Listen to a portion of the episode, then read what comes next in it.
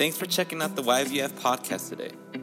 If this is your first time listening in with us, we want you to know that you are loved. Wherever you're joining us from, we hope this message encourages you, builds your faith, and helps you in whatever season of life you're in. Now, here's Pastor Kevin. Good morning, everyone. Today, today is actually a holiday, and we're going to be talking about that today. And uh, this is the beginning of what in the Bible is called the Feast of Trumpets. So I just brought my shofar here so you know what kind of trumpet we're talking about. I'm not very good at playing this thing, so just bear with me. I just want you to hear this because we're going to be talking about this. I'm not going to keep playing it, okay? So hold your ears.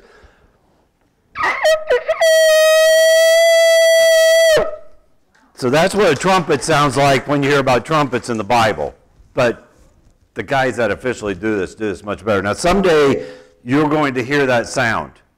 And when you do, you're going to see dead people coming up out of their graves. And if you're still alive, just hold on because you're next.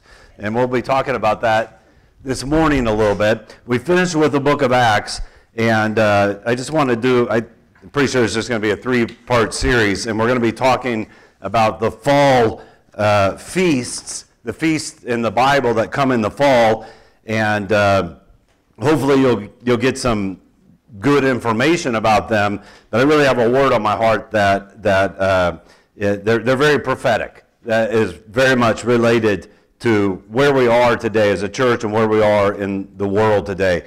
And so the title that I've picked out for the, the series is A Season of Hope. A Season of Hope. And you'll understand why as we go through this. That this is a time of hope. Hope is something that most people around the world today are not feeling.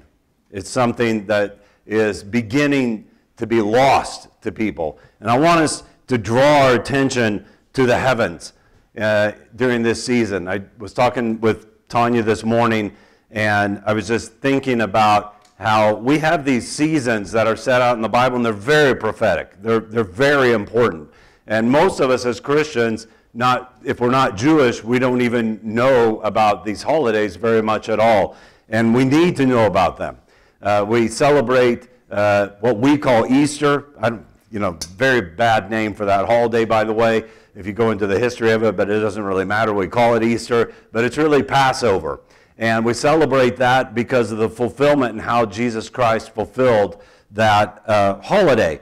But we don't focus very much on the fall uh, feasts, on the things that come in the fall, because we don't really know what they are, but we need to focus on them because they speak about the second coming of Jesus. In fact, I can tell you with, you know, I'm going to say 100%, but I'll go with 99% certainty that I know when Jesus does come back, he's going to come back in the fall. And the reason why I know that is because he fulfilled the spring feast exactly to the day.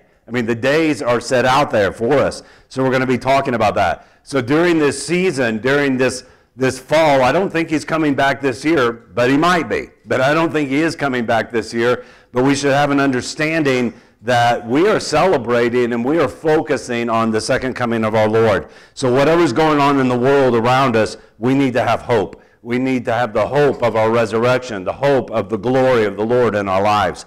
So we're going to start this morning by speaking about the Feast of Trumpets, which is called Yom Teruah. Yom means day, Yom Teruah. And that literally means a day of blasting, a day of blowing the trumpet. Okay? So in with your bulletins, there's an insert.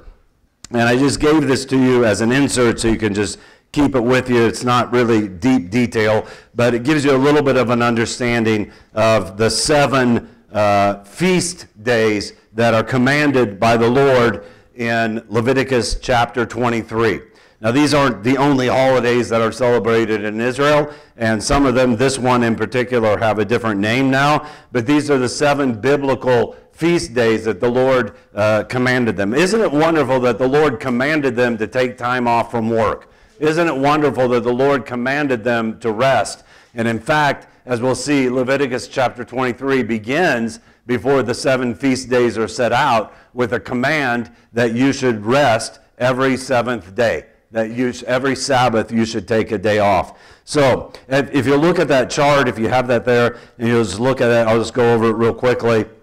Uh, the first four feasts or the first four holidays, I'll just use the word holiday, the first four holidays uh, that we have in Leviticus chapter 23 that are commanded by the Lord, they're spring holidays. They come in the springtime and they coincide with the harvest of grain. So in Israel, they would harvest the wheat first and then they would harvest the barley. And these, these harvests would happen in the spring. And then the last three holidays, they're fall holidays, and they coincide with the harvest of the fruit, uh, mainly the olives and the grapes. So, and you know, other fruits were harvested in, in the uh, fall also, but those are the main ones we see in the scripture the harvest of the olives and the harvest of the grapes. And the first four holidays were all fulfilled in the first coming of Jesus Christ. And the last, they're all prophetic. The last three holidays await their fulfillment, and they will be fulfilled in the second coming of the Lord. So if we begin with the first one, it's, it's Passover or Pesach. And Passover uh, is, it's commanded that it would begin on the 14th day of the first month. And I'm going to go through this because this is going to be important to an understanding of the Feast of Trumpets. Uh, on the 14th day of the first month. So the calendar that God is using in Leviticus chapter 23 is a lunar calendar. You know the word month actually means moon. It's where the word comes from. So on the 14th day of the first moon, of the first month. So the, the uh, month begins on the new moon, which today is actually the new moon. And that's when you don't see the moon at all. Or if you do see the moon, it's a very tiny sliver, very tiny, tiny crescent. The moon's completely dark. So that's on the 14th day of the first month. That's fulfilled uh, with the crucifixion of Christ for our sin as the Passover lamb. And that was the first great gathering. And what, what that means by that is there are three holidays uh, when all, there are six holidays, all, there's six of these seven, when all the children of Israel were encouraged to come to gather at the house of the Lord, but they were commanded to come on Passover. They all had to come at the time of the New Testament to Jerusalem because that's where the temple uh, was. Then the second holiday is called unleavened bread, and that comes on the 15th day of the first month. So, on the very first day, the very next day, right after Passover, whenever that would fall. And that lasts as a feast for seven days of unleavened bread. Uh, and that's fulfilled by the burial of Christ. He was buried as a grain of wheat. Unleavened signifies without sin. That he was buried as a grain of wheat without sin. Remember, Jesus said that unless a grain of wheat falls into the ground and dies, it cannot bear much fruit. But if it is buried in the ground, then it will bear great fruit. And Jesus was indeed buried for the day of the unleavened bread. And then the third holiday is called first fruit. First fruit. And it doesn't mean, uh, I, I, mentioned the fruit was harvested in the fall. Um, it, it, literally means the, the first uh, shocks of wheat, that the first fruit of the wheat harvest were to be brought in. And that was celebrated, pay attention to this. So unleavened bread goes for seven days, right? Okay? So on the first Sabbath, of that unleavened bread, whatever that first Sabbath is, that Saturday, okay? On the next day, which is always a Sunday, on a Sunday morning, the first fruit would begin uh, that holiday. And so, of course, that's fulfilled by the resurrection of Christ as the first fruit of our resurrection. And that is our great hope. So, Jesus indeed was raised from the dead on that Sunday morning in fulfillment of that prophetic holiday set out in Leviticus chapter 23. And then the fourth spring holiday is called Pentecost, and uh, or called uh, Shavuot in Hebrew, but it's called Pentecost from the Greek, and it means the 50th day. Okay? So Pentecost, try to grab onto this for now, because it'll be important in a minute, is celebrated according to the command that the Lord gave in Leviticus chapter 23. It should be on the first day after seven Sabbaths are counted from the Sabbath of unleavened bread. So the Sabbath of unleavened bread is the day before first fruit. Okay? That's the day Jesus is buried. And then you go from that Sabbath and you count seven Sabbaths, so seven weeks, and that's 49 days, right? And on the first day after the seventh Sabbath that is counted from the Sabbath of the unleavened bread, this is all set out in Leviticus, will be the day of Pentecost. So the day of Pentecost always came on, on the day that we call Sunday. Uh, of course, they didn't call it Sunday. Sunday's a pagan name for that day, but uh, it would always come on the day that we call Sunday, right? So Pentecost Sunday came, and of course, that is fulfilled in Acts chapter 2, the book we just went through, uh, with the outpouring of the Holy Spirit, which is a part of the whole event of the ascension of Christ into heaven. So it's fulfilled by Christ. He's ascended into heaven, and he sends his Holy Spirit on the day of Pentecost. And all the nations, all the Jews from every nation on earth were gathered together because that's the second great gathering, and the Holy Spirit was poured out on all flesh. All of that has been fulfilled. And more or less, we understand those holidays because we celebrate those holidays still um, to one degree uh, or another. But then we have the three holidays that come in the fall and coincide with the harvest of the olives and the grapes. And the first of those is what we're going to be talking about today is the Feast of Trumpets. And that comes on the first day of the seventh month. That's important. We'll be talking about that soon. And this is fulfilled with the gathering of the dead in Christ in the first resurrection when that trumpet that I just blew on sounds, the last trumpet sounds, and I, believe with all of my heart you'll hear that sound from heaven. And I'll show you that in the scripture in a few minutes. But uh, the, the last trumpet will sound, and the dead in Christ will be raised, and those who are in Christ and are still alive on the earth, we who are alive and remain, as Paul says in 1 Thessalonians 4, uh, we will be what's commonly called raptured also not the best word, but it's what we call it. We will be gathered together. We will exit this earth and be meet the Lord in the clouds, in the air, together with those who have been raised from the dead, and then we will come back to the earth together with them, and we will be changed and receive resurrection bodies. I keep saying we because I, I hope I'm in that group, but honestly, uh, the scripture says in Revelation that those who are dead in Christ are blessed and they're more blessed because they actually get to go first. So don't fear death. There's nothing scary about it. It just means you get to go first. Whoever's still alive on this earth, they'll go second. But it will all happen as one great uh, event.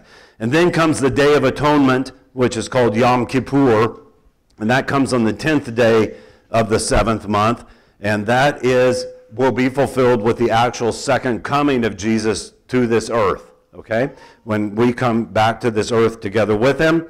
And uh, that's actually the only, we'll talk more about this later, but the only holiday when everybody's commanded to stay home because nobody can fulfill this except for the high priest who is Jesus Christ.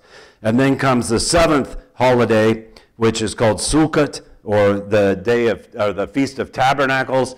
And uh, we say tabernacles. In my particular version, it says booths. We'll talk more about that later, but that's when everybody was commanded to go camping and they had to come to Jerusalem. They all had to come to Jerusalem and they had to put up their tents, but they weren't tents. They had to build uh, what they call in Russian shalashi. I don't really know what it's called in, in English, but in your King James Bible is going to say tabernacles. They had to get sticks and everything and build themselves little temporary dwelling places and dwell in those. And this is to be fulfilled with the kingdom of God established on this earth and the 1,000 year reign of Christ, which, if you come on Tuesday evenings, we just studied and went over. Okay, amen. So that's with you. Just keep that with you, and we'll be using that to have an understanding of these as we go through this, and you can refer back to that. So let's talk about the Day of Trumpets, Yom Teruah, uh, which is celebrated this very evening, beginning this evening with the new moon. And it's actually celebrated for two days, even though in the scripture it's commanded to celebrate for only one day. And I'll tell you why in just a few minutes. That's actually quite significant. So, the Day of Trumpets, Yom Teruah, is now called in Israel and all around the world, if you were to talk about it, it's called Rosh Hashanah. And Rosh Hashanah means the new year. Today, this evening, beginning this evening, is the Jewish New Year. But it's called Rosh Hashanah, and it's been called that for over 2,000 years. Um, but that's not really a biblical name. That's not a biblical understanding.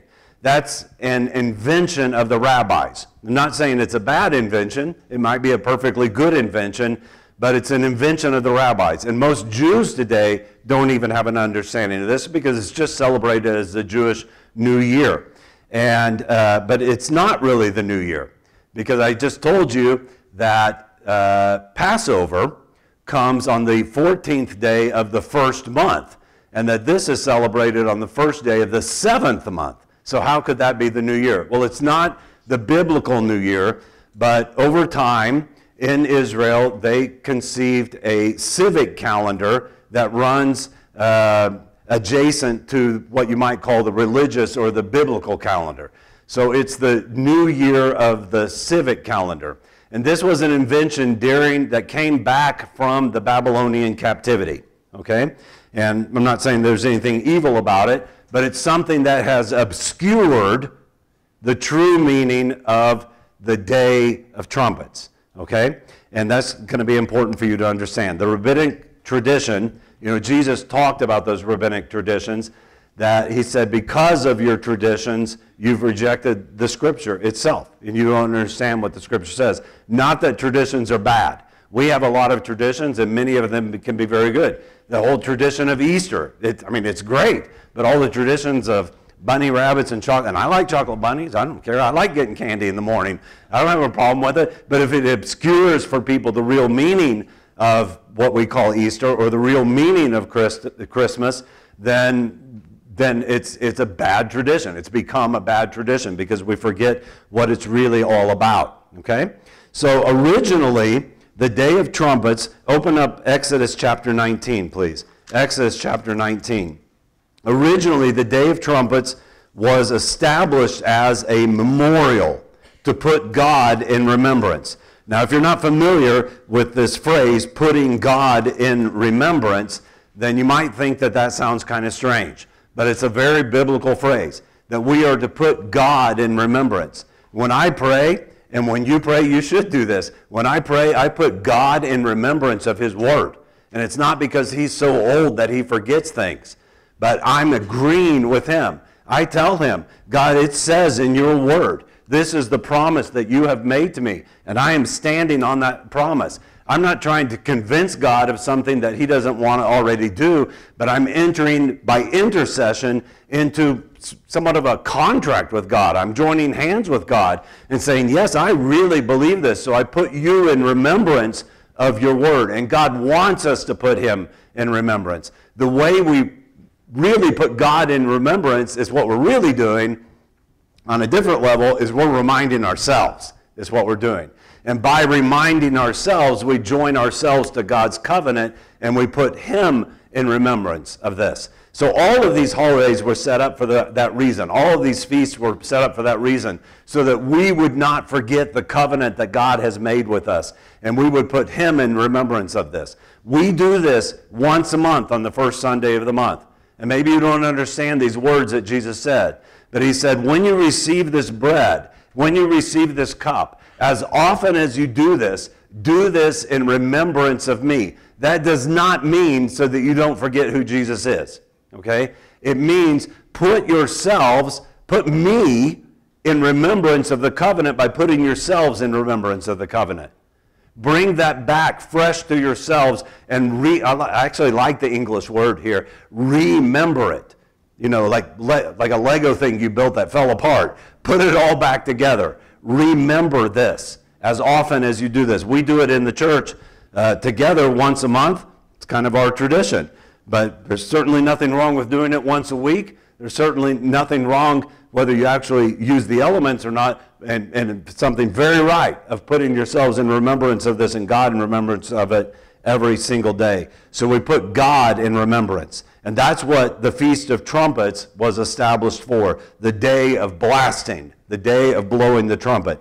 Uh, obviously, if you hear that sound, it's going to remind you of something, right? Like an alarm going off. So look with me at Exodus chapter 19, Exodus chapter 19 and 20 uh, specifically deal with the children of Israel when they're first in the wilderness and they come to Mount Sinai and God gives them the law. Okay, and in Exodus chapter 19, it says, I'll just read a few verses. It says in verse 3 that Moses went up to God into the Mount of Sinai, and the Lord called to him from the mountain. So he didn't make all the way up, he's part way up, and God's calling down to him from the mountain, saying, Thus you shall say to the house of Jacob, and tell the sons of Israel. And this is what the Feast of Trumpets is about. You yourselves have seen what I did to the Egyptians, and how I bore you on eagle's wings, and brought you to myself. Now then, if you will indeed obey my voice and keep my covenant, then you shall be my own possession among all the peoples, for all the earth is mine, and you shall be to me a kingdom of priests and a holy nation. These are the words that you shall speak to the sons of Israel. If you know your Bible well enough, you know that these words are repeated in the New Testament that we are a holy nation, we are a kingdom of priests.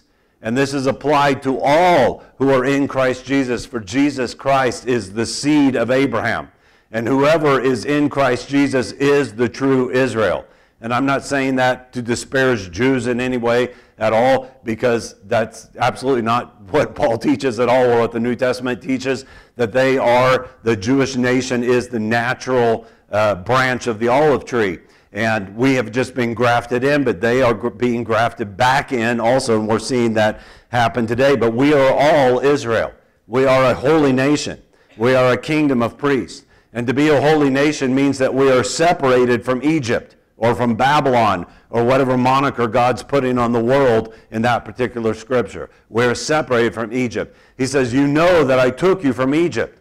And this actually, prophetically, is speaking about the day of trumpets. Is speaking about that last trumpet. It's speaking about that resurrection of all who are in Christ in the first resurrection and what we commonly call the rapture. That we who are alive and remain on this earth will be changed in a moment and we will be caught up in the twinkling of an eye, as the King James says it. And we will receive a resurrected body, and we will be caught up to meet the Lord in the cloud of glory that's coming. So, what do we have here at Mount Sinai? We have a cloud of glory on top of that mountain, right? And Moses going up the mountain. And Moses is a type prophetically of Jesus Christ. He's not Jesus. And in fact, a big deal is going to be made of that in the New Testament, in the book of Hebrews, and by Jesus himself. That Moses himself spoke of a prophet who would come who is like me. And that's about Jesus, the prophet who would come. But he is a type and a picture of Jesus. So he's going up the mountain for the people. He's making a way for the people. And the first thing God says is, You know how I carried you on eagle's wings. Well, where do eagles go? They soar, right? They don't come down and land on the ground. I guess they do sometimes, but you don't see that very often. You see eagles soaring up. Eagles go up. So the bear us on eagle's wing, uh, wings speaks of this rapture, speaks of this resurrection, speaks of this being gathered into the cloud of glory, gathered uh, un, unto the Lord. And the first thing that God says to Moses is, You tell the people that I have a covenant with them, that they are my people, they belong to me. They are possessed by me. And this is a very important thing for us to understand in the day of trumpets, because the day of trumpets is a day of reminding ourselves of our separation from this world. You know, you could have two rivers. You've got the uh, you know west branch of the Walker River. You've got the east branch of the Walker River, right? And then here in this valley, they come together and it just becomes one river, right? And you can have people that they live in Christ and they're Christians and they go to church and for a time they're completely separated from the world. But it doesn't really matter if you've been separated from the world for a time. What's going to matter is when that last trumpet sounds, are you separated from the world then? Have you, are, you, are you walking in the covenant that we have with the Lord? It doesn't really matter how you begin a race, does it? What really matters is how you finish the race. And that's what's spoken of in the scripture over and over again. And the day of trumpets is a day to remind ourselves of that. That these two rivers should never mix together. And I'm perfectly happy the Walker River does uh, end up together, but the, they come from completely different sources. They come from completely different pla- places. And so we should never mix in with the world. The Lord has taken us out of Egypt. So he says, You go and you remind them about this. And this is also something important because the Ten Commandments that God gives here on the mountain, they're, they're still in force today. Every one of those commandments has a meaning for us in our lives as, as Christians today, right? But I want you to understand that God does not give the law and then give the covenant. This is really important. The law is not uh, the foundation of the covenant. The law is given so that we can walk according to the covenant by leading us to Jesus Christ. Okay? What comes first is the covenant, the law comes second. You don't have the Constitution first and then the Declaration of Independence, do you?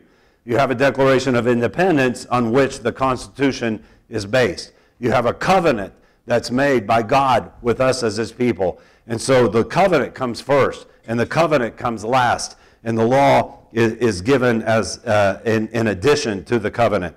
It's added to the covenant. So look with me over at Exodus chapter 20.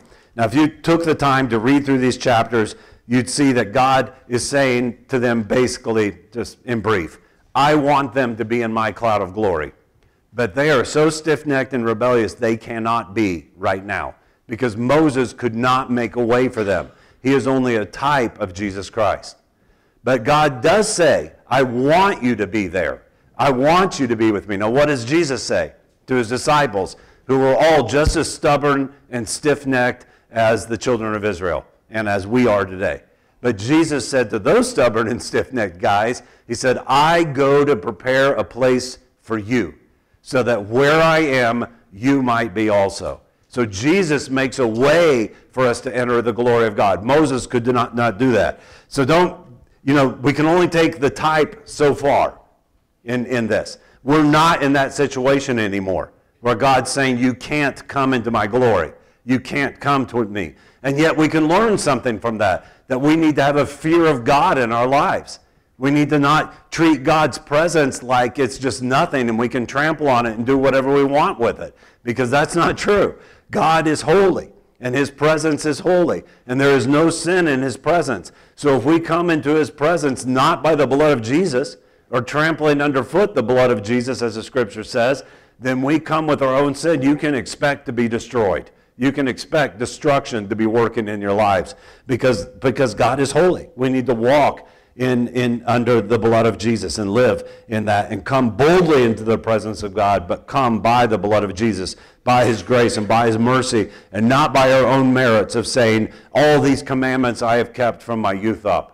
Remember, that's what the rich young ruler said to Jesus. Because you know it's a lie. You haven't kept these commandments from your youth up. You've done nothing but break them over and over again. All of us have. Okay? So it's a lie. So don't come to God with your own merits. Don't come to God. We don't come to God bragging about what we've done. We come by His grace. So look with me at Exodus chapter 20. I'm going to read verses 18 through 20. And this is right after God gives the Ten Commandments. Okay, it says in verse 18 All the people perceived, and I'm going to talk about that word perceived in a minute. All the people perceived the thunder and the lightning, flashes, and the sound of the trumpet this is what the Day of Trumpets was established for in Leviticus 23, to remember this moment. But it's not the moment of the Ten Commandments, that's just added to it. It's the moment of the covenant that God made with his people to say, You're separated from this world. You are my possession. You are my royal priesthood. You are kings and you are priests. All the people perceived the thunder and the lightning flashes and the sound of the trumpet and the mountain smoking. And when the people saw it, they trembled and stood at a distance. Then they said to Moses, Speak to us yourself, and we will listen. But let not God speak to us, or we will die. Now, that's actually something very prophetic in that also about Jesus. Moses being a type of Jesus. We can't deal with the Father God directly right now. We need a mediator between God and man. We need you, Jesus, the Son of God and the Son of Man who died for our sin, who rose again from the dead to be our mediator. We can come to God only through you. But Moses said to the people, Do not be afraid, for God has come in order to test you, and in order that the fear of him may remain with you, so that you may not sin. So the people, people stood at a distance while Moses approached the thick cloud where God was. So the blasting of God's trumpet happened on that day. And it was that sound that I just made, but much more powerful and I'm sure much more beautiful. And but when it happened, there's something really interesting written here. It says the people perceived it. Well, they've just writ, written the word uh, perceived here in English um, because it kind of works better in English. But that's not what it says in Hebrew.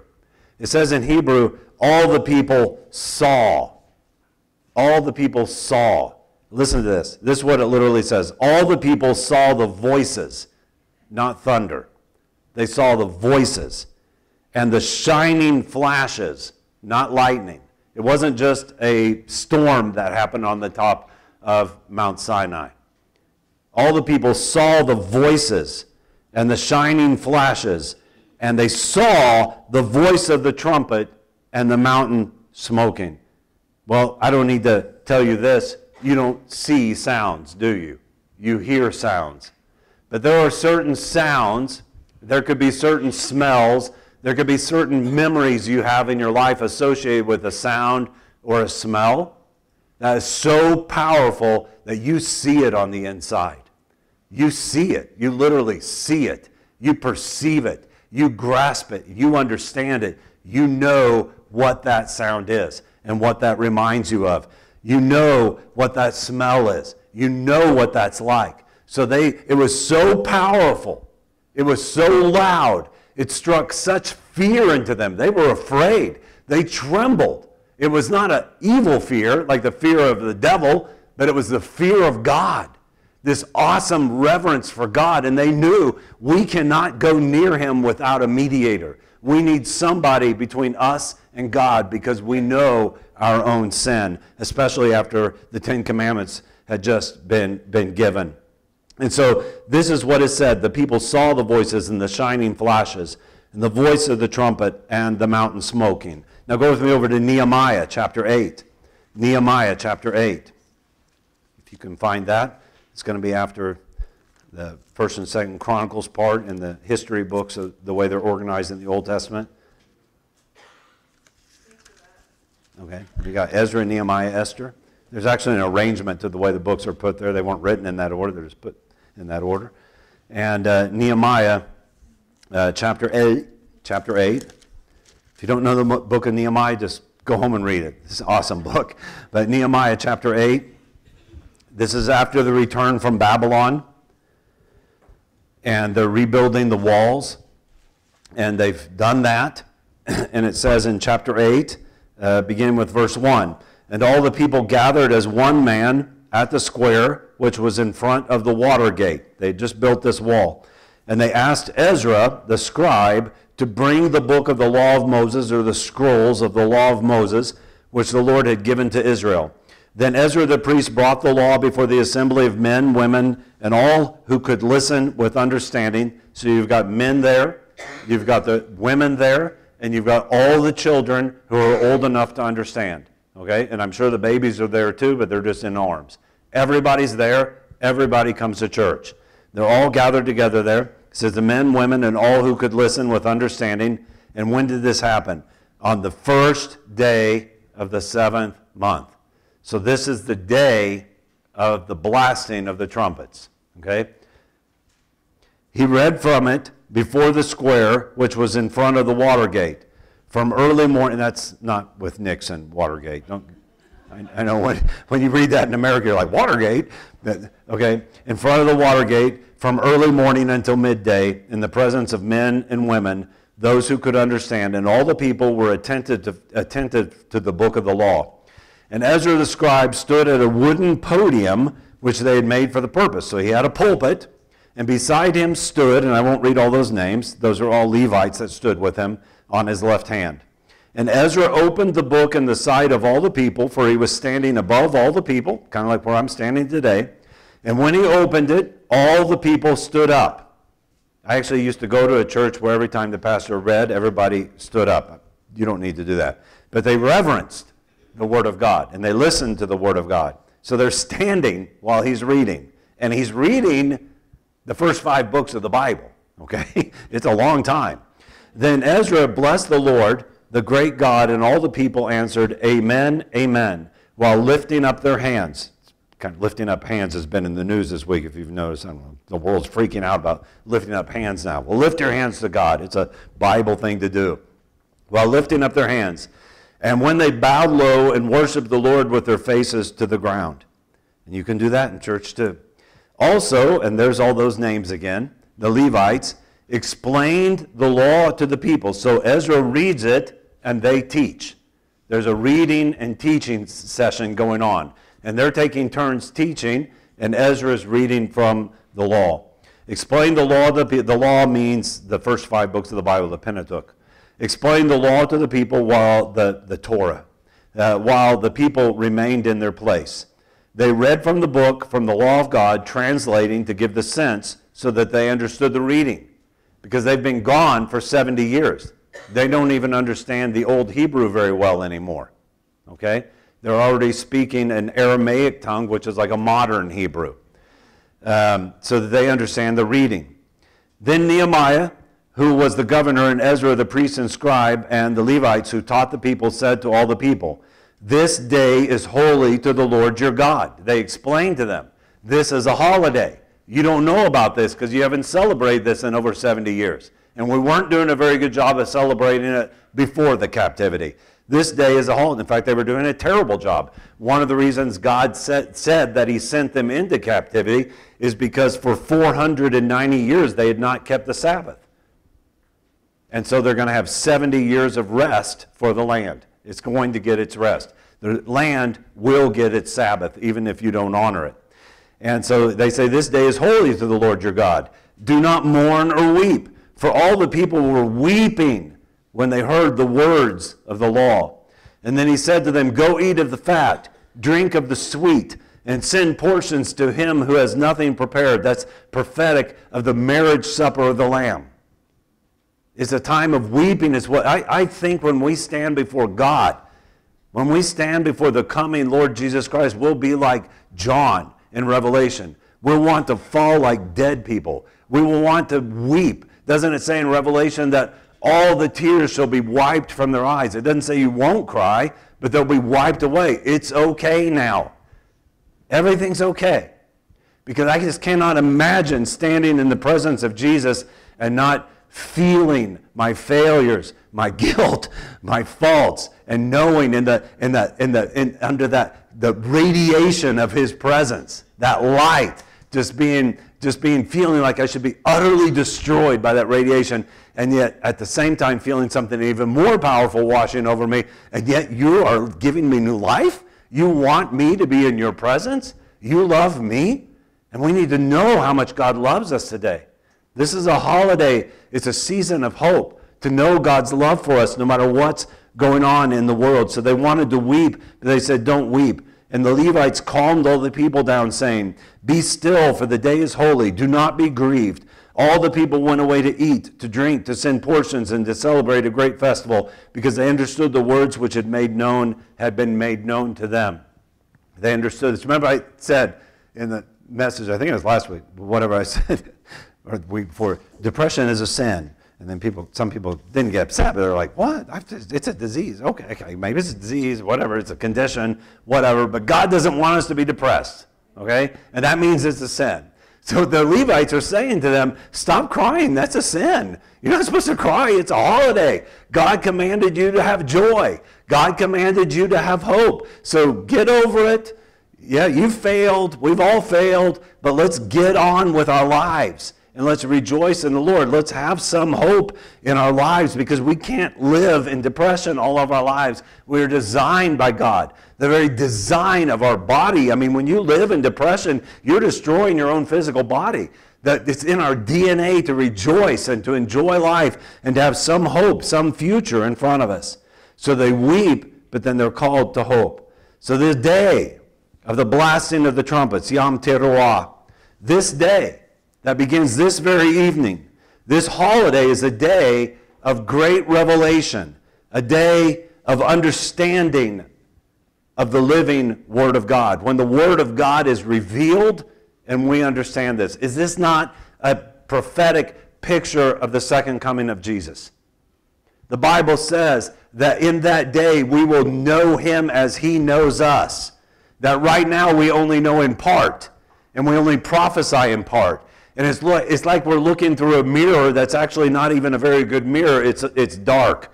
You know, it's like a mirror that's all muddy and messed up. You can see it, you see Jesus, and what we think we know about Jesus now, we have to understand that, that that's not even 1% of what we'll know then. And when we see him, we will know him the way he knows us now. Okay? So it's a revelation of God's word, an opening up of the living word of Jesus. And it says, all the people, you see that at the end? They had a great festival, the marriage supper of the Lamb, because they understood the words which had been made known to them. Well, the word is Jesus, because now I see Jesus and I really understand him.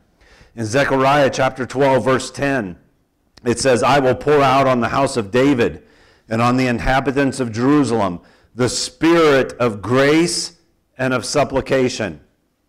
Grace and supplication. Not just supplication. Supplication is like the repentance part. There's no good repenting and weeping and crying without God's grace because it won't get us anywhere. We're just wallowing in the mud of our own sin then. But I will pour out on them the spirit of grace and of supplication so that they will look on me whom they have pierced. And they will mourn for him, which of course is prophetically speaking uh, hundreds of years before it happened of the crucifixion of Jesus. But the one that they pierced with their nails, they will look on me and they will see those scars and they will realize that I am the Lord God. That they will look on me whom they have pierced and they will mourn for him, for Jesus as one mourns for an only son, and they will weep bitterly over him like the weeping over a firstborn. And then all of Israel will be saved. So says the Bible. In Acts chapter 9, we just went through this, but we see this same uh, thing happening in Acts 9, uh, verse 3. When Saul's on the road to Damascus, it says, Suddenly a light from heaven flashed around Saul, and he fell to the ground and heard a voice saying to him, Saul, Saul, why are you persecuting me? And he said, Who are you, Lord? I know you're God, but what is your name? The same thing Moses says to him at the burning bush What is your name, Lord God? I am who I am. Who are you, Lord? And he said, I am Jesus, whom you are persecuting, but get up and enter the city.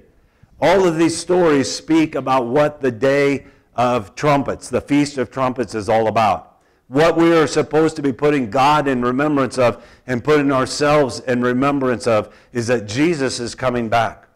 And he is calling us into his presence. He is opening the door for us to enter his kingdom and to live in his kingdom. This is actually the most important event this evening is the most important event that has happened in this entire season. It's not something you're going to hear about in the news. It's not something people are talking about in the world. We're talking about war these days, okay? We're talking about ex presidents being put in prison for some reason. We're talking about all kinds of things in the news. But nobody's looking to heaven and talking about maybe this is the year Jesus is coming back and we better get ready. But every fall we should be reminding ourselves that one of these years Jesus is coming back and will we be ready when he comes? This is a season of hope. It's not a season of depression. It's not a season of fear. It's a season of hope. Because even if you were to die now, you know, in Russia, everybody's talking about the, the mobilization, drafting of people. It's like big news, and it's all over in, in America too right now. And, and, and, of course, I mean, if I was being drafted right now to go to the army, first thing I'd be thinking into an actual war, first thing I'd be thinking is, am I going to come back? I mean, it's totally normal to not want to die, right? It's kind of weird if you want to die. That's not really courage. That's probably some kind of strange disease in your mind. But, you know, courage is when you know that you might die, but, but you're willing to overcome that fear and go into what you need to go into for, for love of country or God or what, whatever it is, right? So everybody's talking about that. But the message of this season is whatever situation you're in in life, if you're facing cancer, if you're facing this, if you're facing that, you know, even if you die, the death is actually the doorway to get to be in the first place of the resurrection. You get to go first. It's actually a privilege. The Bible says that. In 1 Thessalonians 4, Paul says, you know, people started dying in the church and everybody was worried about it. And they had all their mourning, you know, things, ways they would mourn for people, the way the world mourns for people. And he said, I do not want you to mourn the way the world mourns. It's okay to mourn. It's right to mourn. It's healthy to mourn. But don't mourn the way the world mourns as if there's no hope, as if that's the last time you're going to see that person again, because that's not true. The dead in Christ shall rise first. They're going to get out of the grave before you even get changed. The blessing's going to be for them. So there's nothing to fear. It is a season of hope. Now, I've talked about this when we were going through Revelation on uh, Tuesday evenings. And uh, if, if, you're missing Tuesday evenings, you're missing out. And that's what, one of the reasons why we're having youth now is going to start on Tuesday evenings. And, and uh, Shalene has some really good things on her heart to share with you. It's really good. And we're going to gather here and worship, and then the youth are going to go over to Chisholm Hall. Uh, we're going to start that this, uh, not this Tuesday evening, but the next one. Uh, and a part of the hope is the youth will say to their parents and grandparents, well, you need to come to church too because our, our, crowds have been waning on Tuesday evenings, but, but the glory of God hasn't been waning, it's just growing. So get here on Tuesday evenings if you can. So, um, uh, uh, but a part of what, uh, a prophetic part of understanding this is, uh, another part is that the Feast of Trumpets, okay, listen to this, the, the day of the blasting of the trumpet was also a signal to the people of Israel, and it's still celebrated like this in Israel. That there comes 10 days of repentance. Okay? 10 days of repentance. 10 days when uh, God, this is kind of the rabbinical understanding, but it fits in with the book of Revelation. He is making decisions about whose name gets to remain in the book of life. You know, in the book of Revelation, it's all about the Lamb's book of life. And so when Yom Kippur comes, the day of atonement that we'll talk about next week, and the high priest takes the offering into the Holy of Holies, and he only does this one time of year, that's the day when, if your heart is right with God, then your name is in the Lamb's Book of Life. I'm talking about rabbinical tradition here, but it really applies to this also. It's a time of remembrance, a time of calling ourselves back to this covenant. Are we walking in this covenant as His holy people? It's a time of repentance to bring ourselves back to the place where we are to be. Now go with me over to Leviticus chapter 23. Genesis, Exodus, Leviticus, the third book of the Bible. Leviticus chapter 23.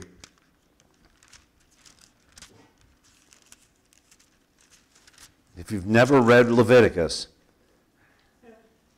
it's an amazing book. But you need to put it together with the rest of the Bible. But there's a lot of stuff in here that's kind of hard to read sometimes. And there's some shocking things in this book, but it's an amazing book. Someday we'll do a series on Leviticus. It's awesome. But Leviticus chapter 23, that's the chapter where all seven of these holidays are set out. Okay? But we're just going to look at verse, verses 24 and 25 right now. Um, Leviticus 23, verse 24. Well, I'll begin with verse 23. Again, the Lord spoke to Moses, saying, Speak to the sons of Israel, saying, In the seventh month, on the first of the month, you shall have a rest. So notice the first thing is you are supposed to take the day off. A reminder by blowing of trumpets, a holy convocation. So it's a reminder, is to put you in remembrance, and there will be a blowing of trumpets, and it's a holy convocation. Convocation, that means you have to gather together. Everybody has to come together for this. These are the. Um, I'm sorry, you shall not do any laborious work, but you shall present an offering by fire to the Lord. So the two things required by God's command in this are number one, you should not do any laborious work. Okay? Uh, you should take a day of rest. Okay? And if you've got something scheduled this afternoon, it's okay. You're just supposed to take it when the evening starts. That's when it actually starts. And of course, the New Testament says, let no one be your judge according to these things. And And, you know, I'm not going to be teaching on that right now. We want to understand the Sabbath rest that God has for us, though. Because whether you have to work today or not, God has called us to live in His rest, to walk in that rest. However, it's a very true principle of life set out in the Word of God from the very beginning that there should be one day a week, at least, when you gather together with God's people to worship Him and when you just take a break, okay? And that's the hardest thing of all for us to do, but it's what God has called us to do. So, this day of rest, uh, you shall not do any laborious work in this day, and you shall present. Then the second thing is that you need to present an offering by fire to the Lord. So, an offering uh, by fire needs to be presented uh, unto, unto the Lord in this day. A burnt offering. So, here's what a burnt offering signifies in the scripture there are different kinds of offering. But a burnt offering, as you can imagine, is a complete break, a complete separation from this world, a complete separation from our flesh. It's a total commitment. Okay? A burnt offering is a total, total commitment because once it's burned up, you, you're not going to get it back, right? Once you burn all the meat, you know, with many of the offerings, they were supposed to eat that meat, right?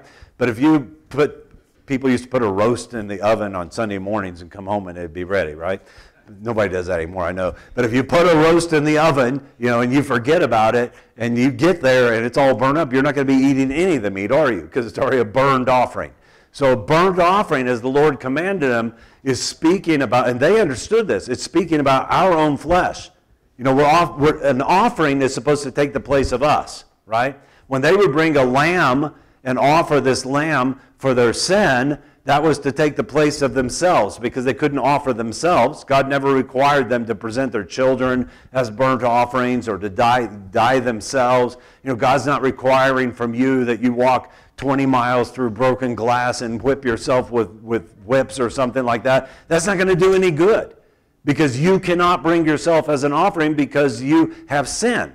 You have leaven. You have failures in you. You're not an offering who's accepted by the Lord. The Lord would not accept from them a lamb that was blind or a lamb that even had a blemish. If it had a little spot on its, on its, on its wool that wasn't exactly perfect, the Lord would not accept that. They had to offer to God their very, very best. So, you know, uh, John was very right this morning talking about the 10%, but remember, God wants your the best 10%. Don't give him the junk 10%. You understand what I'm saying? God wants our best from us because that's the offering that we, that we give to Him. So when they brought a burnt offering, they had to bring the best thing they had and they had to burn it up completely. So nothing's left. They didn't even get to taste that lamb meat or whatever it was. It had to be a burnt offering. So it's speaking of our total commitment to the Lord. And it's a beautiful picture in the Old Testament of what it means to be a Christian, of what it really means to be, to be saved that we walk in his presence week after week. So in verse 1 of Revelation 23, just look over there for a minute. It says, The Lord spoke again to Moses, saying, Speak to the sons of Israel and say to them, The Lord's appointed times, which you shall proclaim as holy convocations. My appointed times are these. So he's going to give seven times, right? If you read this whole thing, you'll see that. But before he gives the seven, the first thing he says is this for six days work may be done, but on the seventh day there is a Sabbath of complete rest, a holy convocation. You are supposed to gather together on this day. You shall not do any work. It is a Sabbath to the Lord in all your dwellings. Okay? Now, just for one second, I'm going to touch on this because I get questions about this. Why then do we have church on Sundays and not on Saturdays? Okay? And take a, way too long to explain everything, but you can see in the book of Acts already that they do gather on the first day because that's the day Jesus was resurrected from the dead. And so we've already talked about this. We see two holidays the, the uh, day of the first fruits, which is the day of the resurrection, and Pentecost, which both always happen on a Sunday. And we walk and live in that Pentecost today. And that's where the Sunday tradition comes from, okay? That's not to say it's wrong to gather on Saturday. You could do a different day if you want. You know, Catholics have Saturday evening, right? And people think it's Saturday evening, but even in that system, actually that's Sunday morning because all biblical holidays begin in the evening. So there's a whole lot of stuff to explain there, but just trust me, it's good to gather on Sunday. It's wonderful. And in our culture, Sunday is a traditional day off because of that reason. And so for most people, it is a day off. And for many, many people, they work more often on Saturdays than on, on Sundays. So that's just saying that. But that's not really what I'm preaching about. What I want to talk about is this the book of Hebrews says that we have a rest that there remains a Sabbath rest for the people of God. That's written to Christians to admonish us because what's being said there is you are not walking in the fullness of the Sabbath rest. You're still trying to earn brownie points with God. You're still trying to make your own way. You're still trying to prove what a real man or woman of God you are. And you need to enter into his rest. You need to enter into his peace. You're still depressed. You're still worried. You're still upset. You need to enter his rest. And entering his rest is not something, why did God tell them to do that every week? And that's the foundation for all the seven holidays. Because it's not something that we can stay in in our flesh. We're just not, we can't do it. You know, since Adam and Eve took the fruit of the tree of the knowledge of good and evil, our flesh has been designed that we have to work all the time. And this world is against us. It wasn't created like that, but it is like this now. Your grass is going to have to be mowed. Your weeds are going to have to be pulled, right? You know, your car is going to break down. You know, all these things, everything in this world is against us resting. Nothing in this world wants us to rest. And so God knows that six days you're going to have to work. But on that seventh day, you might just have to walk to church if your car's broke down. You know, but on the other hand, Jesus said if your donkey fell into a hole in the Sabbath, you'd pull it out, wouldn't you? I, I told that story one time years ago when I was a pastor. This was in Russia, and my car got a flat on Sunday morning, and I had to, I was late to church, and everybody was like, "Why are you late to church? I got a flat tire." Well, you should have just come to church. And I said, "Well, Jesus said that if your donkey falls in a hole, that's about the same as a flat tire. Go ahead and fix it." It's okay. You know, I'm not trying to put some guilt on you about Sundays, okay? Everybody just needs to know in their own heart. But what we're talking about really isn't just about the Sunday morning church service, it's about resting in the Lord, walking in that rest. So every Sunday, for me, just these couple of hours we're together and getting up in the morning and getting here, it's, a, it's not a job because I'm the pastor, I have to do it. If I'm not the pastor, I'm going to church anyway. It's a reminder to myself that this is how I'm going to live for all eternity. A thousand year reign of Christ and then all of eternity in the rest of God. Because when God created you and me, He created us on the sixth day. He created us on Friday. And the first thing He did, the first morning we woke up, we woke up in Adam. Eve wasn't even around yet. But Adam wakes up and Eve, she, she was actually around. The Bible says she was in him, right? But, but so Adam wakes up on that first day, and, and what are we doing today, God? What are we going to build today, God? And God, oh, man, we ain't building nothing. We're just having a rest. Ooh, what's a rest? I haven't even done any work yet. Yeah, that's right. You haven't done any work yet, but you're going to find out what rest is before you find out what work is. And then tomorrow you can go work the garden I built for you, and that'll be wonderful. But the first thing is the covenant, then the law. The first thing is the rest, then the work. The rest is the most important thing because it's first and, and it's last. Understand? And so this holiday is about entering into rest. When Jesus comes back, we will enter into rest. And the first thing that will happen before we judge nations, before we judge angels, all that's going to happen. Before we rule and reign together with Christ, whatever that's going to mean, that will happen. But the first thing that will happen is we're going to go to something called the marriage supper of the Lamb. And if you've only been to American style weddings, you've never been to a wedding feast. First wedding feast I ever went to was in Belarus, where, where Tanya's from. People in other countries, they know how to have a, a wedding feast, and it goes on for days. And this is going to go on for days. The first thing you're going to do is party with Jesus. Before, you, before you're sent to work on anything, you're going to learn what rest means to God. You're going to feel His love. You're going to know His love and be joined to that family in the second coming of Jesus Christ. What I'm telling you is Bible stuff, okay? So, 1 Corinthians 15, I won't take the time to open that. You can read that later. uh, it, it talks about this in 1 Thessalonians chapter 4 also, that when the last trumpet sounds, that's when this will happen. So there are seven trumpets. You don't need to guess about it. It tells us in the book of Revelation.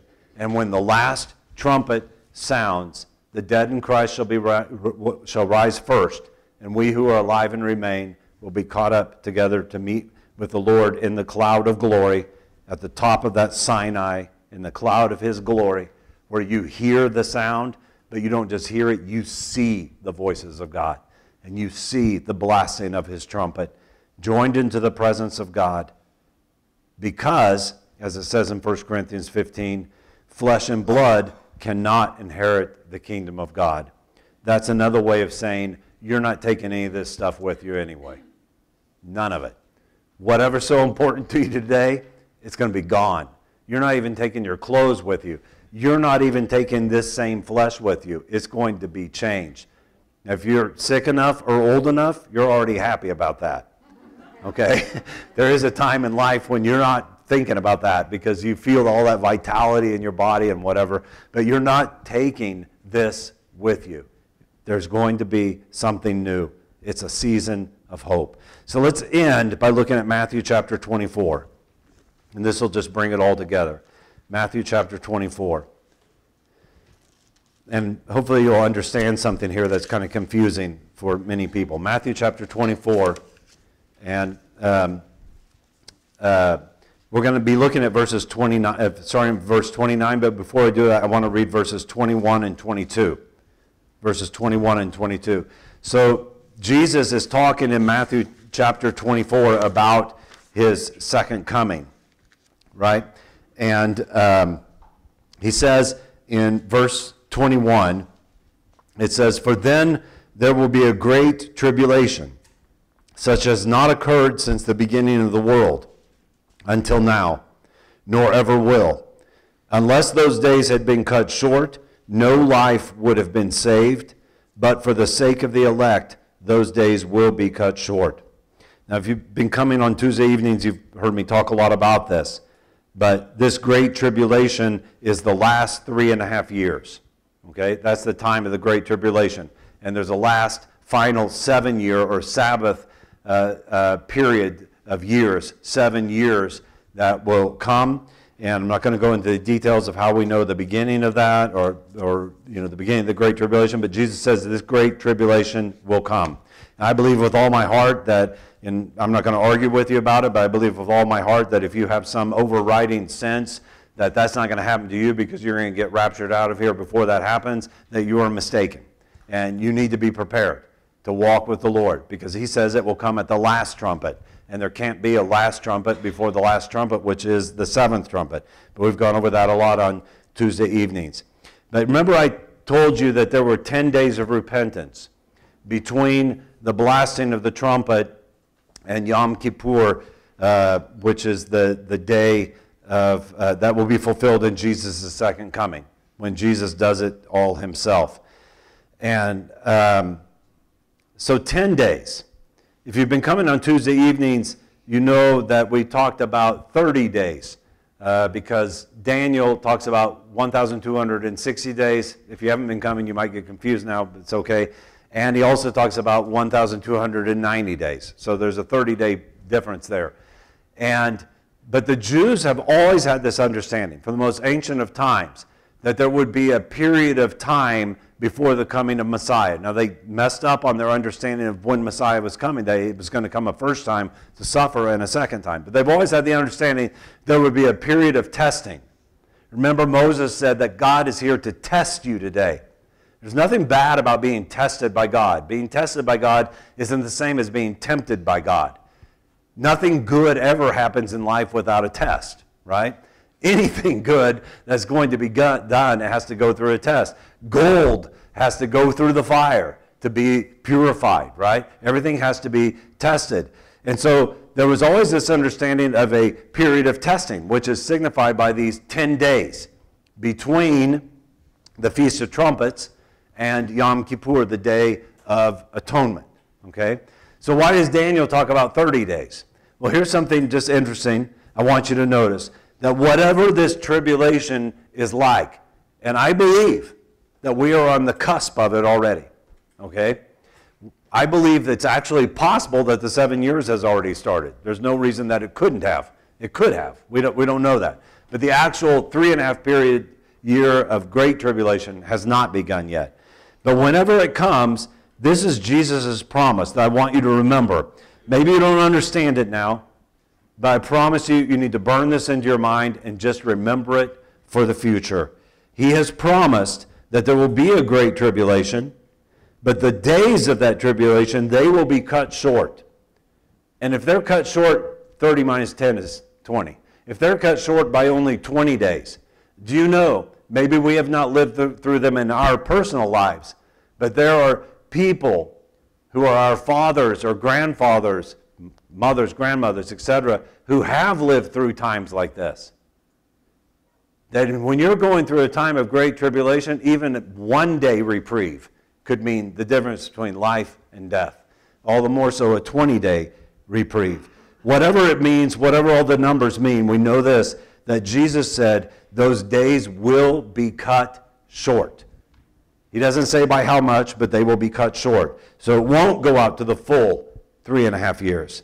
They will be cut short. Otherwise, no life would have been saved. Nobody would have even alive, would even remained alive on planet Earth.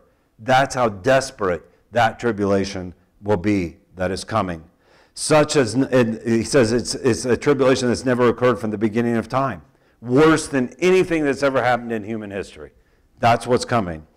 That's why I always like to say, well, it's going to get worse before it gets better, but it will get better. Verse 23, uh, he's, I mean, verse 22, he says, but they will be cut short. And why are they going to be cut short? For your sake, for the sake of the elect. Those days will be cut short. So God's going to save you out of here and bring an end to this before it gets so bad that we utterly destroy mankind. And yes, we actually have weapons that can utterly destroy mankind today.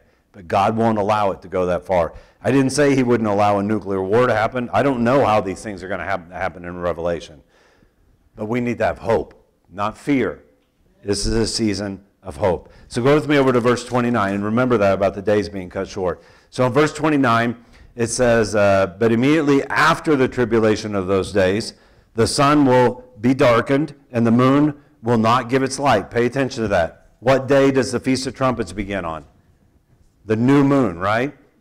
And what happens when there's a new moon? That's not a full moon, that's the opposite. The moon gives no light.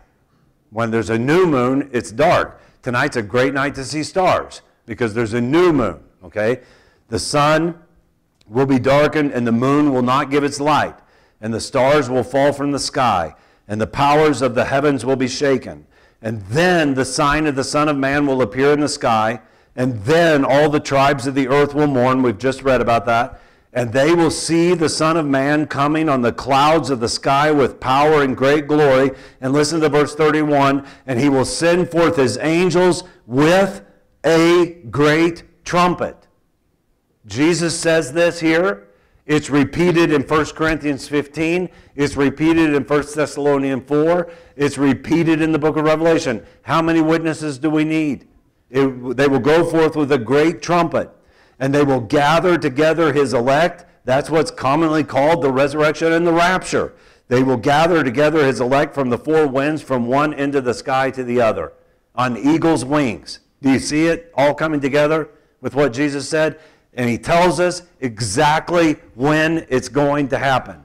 He says it will happen after the tribulation of those days. So don't think, please, that there's no way in this world you'll ever go through that tribulation, because I believe you are wrong. He said this will happen after the tribulation of those days. I'm not going to argue with you if you think that. I'll be perfectly happy if I don't go through it.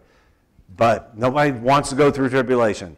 But we need to be prepared for what's coming on this earth. It will happen after those days. Then, verse 32, he says, Now learn the parable from the fig tree. When its branch has already become tender and puts forth its leaves, you know that summer is near. So you too, when you see all these things, recognize that he is near right at the door. Truly I say to you, this generation will not pass away until all these things take place. Heaven and earth will pass away, but my words will not pass away.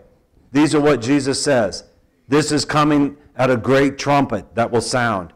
And we need to know the season. Notice that Jesus says you should know what season you're in, that this is a season of hope. Don't give me that excuse of no man knows the day or the hour. We'll talk about that in a second. The first thing he says is this you need to know the season you're in. He says, You look at the fig tree, and when it puts forth its green leaves, you know it's about time for it to bear fruit. And we know what the fig tree means because Jesus cursed a fig tree. Do you remember that? He cursed the fig tree because it had green leaves but no fruit. When there's green leaves, there ought to be fruit. And the fig tree symbolizes Israel. So he says, if you're alive and you see Israel putting forth green leaves again, if you're alive and you see Israel after 2,000 years, it becomes uh, an independent and sovereign, more than 2,000 years, an independent and sovereign nation again. If you see Israel, and like in 1967, when I was three years old, my generation, and Jerusalem becomes the capital of Israel again, if you see these things happening, then psh, psh, psh, wake up. Jesus is coming back really soon. And we need to know the season that we're living in. And that living in that season should not be a season of fear again, but we need to renew our hope that our Savior is coming. He's coming in the clouds of glory. We need to lift our eyes up to the sky. What does it say in the Psalms? I will lift up my eyes unto the mountains. From whence cometh my help? I will look to the sky. I will lift my eyes up to Jesus and not have them buried in wars and rumors of war all the time, but renew the hope that's in our hearts today. We should know that this is a season. We should know that it's right at the door, that it's happening very soon, and that this is the generation. I actually believe with all my heart that my generation is the generation. And if I'm wrong, I'm okay with that because if I die, I just get blessed first. But I want to live to see this. Look at verse 36. He says in 36, But of that day and hour no one knows, not even the angels of heaven nor the Son, but the Father alone. That's real confusing for a lot of people. How can Jesus be God and he doesn't even know what day he's coming back? I mean, it's, it's confusing, but it doesn't need to be confusing. Because the first thing is that our understanding of God being all knowing is not perfect because we're not all knowing. So we just have to believe him at his word and what he says. But listen to this Jesus did not say, You shall not know the season. We know the season, it will happen in the fall. I can guarantee you that because he fulfilled. That's why I had to go over that, that chart at the beginning. I thought I'll just have him just look at it because it'll save more time. I thought, no, we need to go over it. Every spring holiday was fulfilled exactly to the day. And thus the fall holidays will be fulfilled also. Only Jesus said, I'm going to cut it short a little bit. So that, number one, that it's going to be cut short is what, the first reason why Jesus said, No one knows the day or the hour, not even me. Because Jesus isn't in charge of cutting it short. That will be by the word of the Father. Understand? So Jesus is saying, I can't tell you the exact day or the hour because I'm waiting for my Father. I just told you it will be cut short. So it won't happen on that exact day, but it's going to happen in that season. And I'm going to wait for my Father. He'll say when to cut it short. And here's the other reason why he says I cannot know the day or the hour, and the angels don't know. Do you remember what day this feast begins on? It begins on the new moon, the first uh, uh, day of the seventh month. All the rabbis from the most ancient of times always and always said that you don't really know when the new moon is until after the new moon happens. Remember, I told you that this is, you can look on a calendar, this Rosh Hashanah, as they call it, is celebrated two days. Do you know why? Because they're not really sure when the new moon is. Why? Because you can't see a new moon, can you? And you don't know that it's a new moon until you get further down into the cycle of the new moon. And so every single holiday before this, what we looked at, Passover is on the uh, 14th day of the first month. That's easy to determine because once you're into the cycle of the moon, and if you understand those things, as they had experts that did, you would know when the 14th day of the month is. But if it's the first day of the month, you're not really sure when that begins. At what exact moment does the first day of the month begin? Does that make sense to you? And so that's actually why traditionally they celebrate for two days because they don't want to mess up and miss out on it. And they're not really sure when it actually uh, happens. But it's strange that God put that out there prophetically from the beginning. That there's going to be a holiday that you won't know the exact moment when it's supposed to start, but you're commanded to celebrate it. You have to be there. But you're not going to know exactly when it's going to happen, but you got to be there anyway. So maybe you better get ready ahead of time. Maybe you better show up a couple of days early just in case, because you're going to get in trouble if you're not there, but you don't know exactly when it's going to be. How many of you would like to be invited to a wedding or to a birthday party, and on the invitation it said, make sure you're here, it's going to be awesome, and then it says date and time, and you don't know? It'll be in the fall, but you don't know when exactly it's going to be. We don't like to live like that. But God predetermined way back in Leviticus that that's how you're going to live when it comes to the second coming of Jesus. You're not going to know exactly when it happens, but you have to remain ready. And then Jesus goes into these parables, the ten virgins, and and the. Uh, the uh, five of them are wise because they had enough oil and they're actually ready. But nobody knows when the bridegroom is coming, do they? They know it's going to happen today sometime, but they don't know the exact time. And then the uh, three servants who are given five talents, two talents, one talent, they don't know when the master is coming back. So they have to just act like he's coming today and get ready by using their talents because you don't know. We don't know when Jesus is coming back. We don't even know the day we're going to die. None of us do. And so we have to be ready today and live ready and walk in that hope. So the rabbis always explained that the proper day and hour were impossible to know because of the darkness of the moon. Plus, on top of that, you might have a cloudy night. Then you don't see the dark moon at all. You wouldn't even see a little tiny crescent sliver. So you don't know when the new moon is actually coming. And so, for that very reason, that's what Jesus is talking about. He says that nobody knows the day or the hour, not even the Son or the angels, because when they determined the new moon, there was a priest who was in charge of declaring new moon. But he's the expert. Only he can say this is the new moon. So only the Father can command when this is going to happen. And he's not revealing all of his cards to you, is he? Sometimes I get frustrated with God. Why aren't you telling me what's happening? I only know a part of it. And then I realize if I was in charge, I wouldn't be telling everybody either. You know, I wouldn't just be laying it all out there so the devil would know everything. I, some things have to be kept secret. And we are on a need to know basis. And what we need to know, we can know through the Word of God. And we have to trust God with the rest of it and just be ready. Beginning with verse 37, and I'll just this, leave this for you to read later just because time's running out.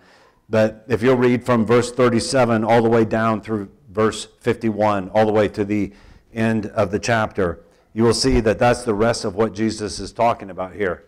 He's saying there's going to be some people that just aren't ready. You know, he says there's going to be two men in a field, one of them will be taken, and the other one will be left. One of them will be ready, but the other one won't be. We have an inclination as people to put everything off until a deadline, don't we? I mean, it's just our human nature. We need to know the deadline when this needs to be ready and then we can take a breather. Well, that's another month, you know, and then at the last second, oh, we got to get this all done. But what if we don't know when the deadline is? What if it's kept secret from us? And so Moses said to the people, just don't be afraid, have hope. God has come in order to test us, in order that the fear of him may remain with us, so that we should not sin so that we would be ready for his coming. Jesus says to stay alert. He says to remain faithful, and you will be blessed. He said, The one who will be blessed is the one who is faithfully doing what I told him to do when I come. It says, The servant who is giving the food faithfully to his people, the mother who is raising her children and her grandchildren in the ways of the Lord, the father who is raising his children in the ways of the Lord, the pastor who's sharing the word of God with people, the home group leader, the da, da, da, all the way down the line, whatever it is, wherever you are in ministry. as you're faithfully sharing God's word and feeding people. Maybe you're not doing super exploits for God. But if you're doing what He told you to do, you want to be found doing what He told you to do on the day that He comes. And we just remain re- ready. What is the main thing He's been telling us to do? Well, if you keep going in Matthew and you get to Matthew 25, the end of it, He tells something that's not a parable, it's a true story. I mean, a parable is a true story, but it's a metaphor of sorts. It's not really technically a metaphor, but you get it. Um, but at the end of Matthew chapter 20, I know there's teachers in here, I don't want to get in trouble. Matthew chapter 25, at the end of that, he, he tells what's actually going to happen. When he comes, he's going to judge the nations, right? Separate the sheep from the goats. And what's the criteria? What are we supposed to be doing? Well, it says there to the extent that you did these things or did not do these things to one of these brothers of mine, even the least of them, you did it or you did not do it to me. So, what we're really supposed to be found doing is loving one another, walking in unity with one another, doing good to these his brothers who are in prison, who are sick, who are in need, wherever they are. Whoever they are, in our families, in our homes, wherever we meet with them that we realize and understand that what we do to people, and it's not just, actually, I mean, it's true about all people, but notice that Jesus is not just talking about all people in the world. Because it's kind, sometimes kind of easy to, I don't know about easy, but sometimes it's a whole lot easier to go do prison ministry to people you've never met before. But what are you going to do with somebody in your own church family who gets put in prison? You know what I'm saying? What are you going to do with your own child or your own brother or those who are you know, Jesus said to the least of these, my brothers, how you treat the church, there's the real test. And then maybe you treat the church great. But how do you treat your wife when you get home? Or your husband when you get home? I mean, what, would do, what I as a husband do to my wife, do I realize that I'm treating her, what I'm do, how I'm treating her, really is how I'm treating Jesus. How I'm treating my children really is how I'm treating Jesus. Right? And so there's a lot of room for repentance for us in these days, isn't there? There's a lot of call for us to rise up and be men and women of God and be the people that He has created us to be because our names are in the Lamb's book of life. Amen. Let's uh, have the worship team come up here and let's stand together. Father, I just thank you for this day of trumpets. I would just love just to blast on this trumpet, but I'm not very good at it, Lord. But let us just hear the blasting of your trumpet, Lord. I just pray I think most of all, I just ask you today, Lord, that we would realize that the, just like the first, if, if we believe that you came the first time, that you died on the cross, you were buried, and you were raised from the dead, and that the Holy Spirit came on the day of Pentecost, that help us to really lift our eyes up to heavens, lift our eyes up to the mountains, lift our eyes up unto your glory, Lord, and realize that this is a season of hope. This is a season when you are coming again. And it could be this year. We don't know the day or the hour. But if it's not this year, it sure could be next year. It sure could be seven years from now. We don't have very much time left, Lord. I just pray, Lord, that we would live our lives prepared to meet you. Because the greatest days are ahead of us the most exciting and greatest days, the things for which we were created, things we cannot even imagine, what it will be like to live in your kingdom, to be with you in a thousand years of you ruling and reigning on this earth and we working together with you, Lord. And then entering into all eternity with you in a new heaven and a new earth. It's something we've never experienced, but somewhere way back in our memory, there's still a Garden of Eden It's so dark, it's so hidden from us. But sometimes we feel that. Sometimes we still see the sound of your trumpet, Lord. I pray that you would wake us up today, that we would see the sound of your trumpet, that we would remember the greatness for which we were created, the glory for which we were created, that we would begin to enter in and walk in that rest that you have determined for us, that glory that you have set out for us in this life, Lord. I just pray this in Jesus' name. In Jesus' name, we give you glory and praise and honor. I thank you for the blasting of your trumpet, Lord, in our lives, and for the seven trumpets that are coming, and for that trumpet that will signify the change of everything. You're coming again, Jesus. We look forward to that with hope in this season of hope. We pray this in your name. Amen. We hope you enjoyed the message. Before you leave, we want to remind you that if you want to continue receiving updates on new sermons, that you subscribe to our podcast. If you want more information on how to contact us, make sure to check out our website at UrringtonVineyardFellowship.com. And we'll see you next time on the YVF podcast.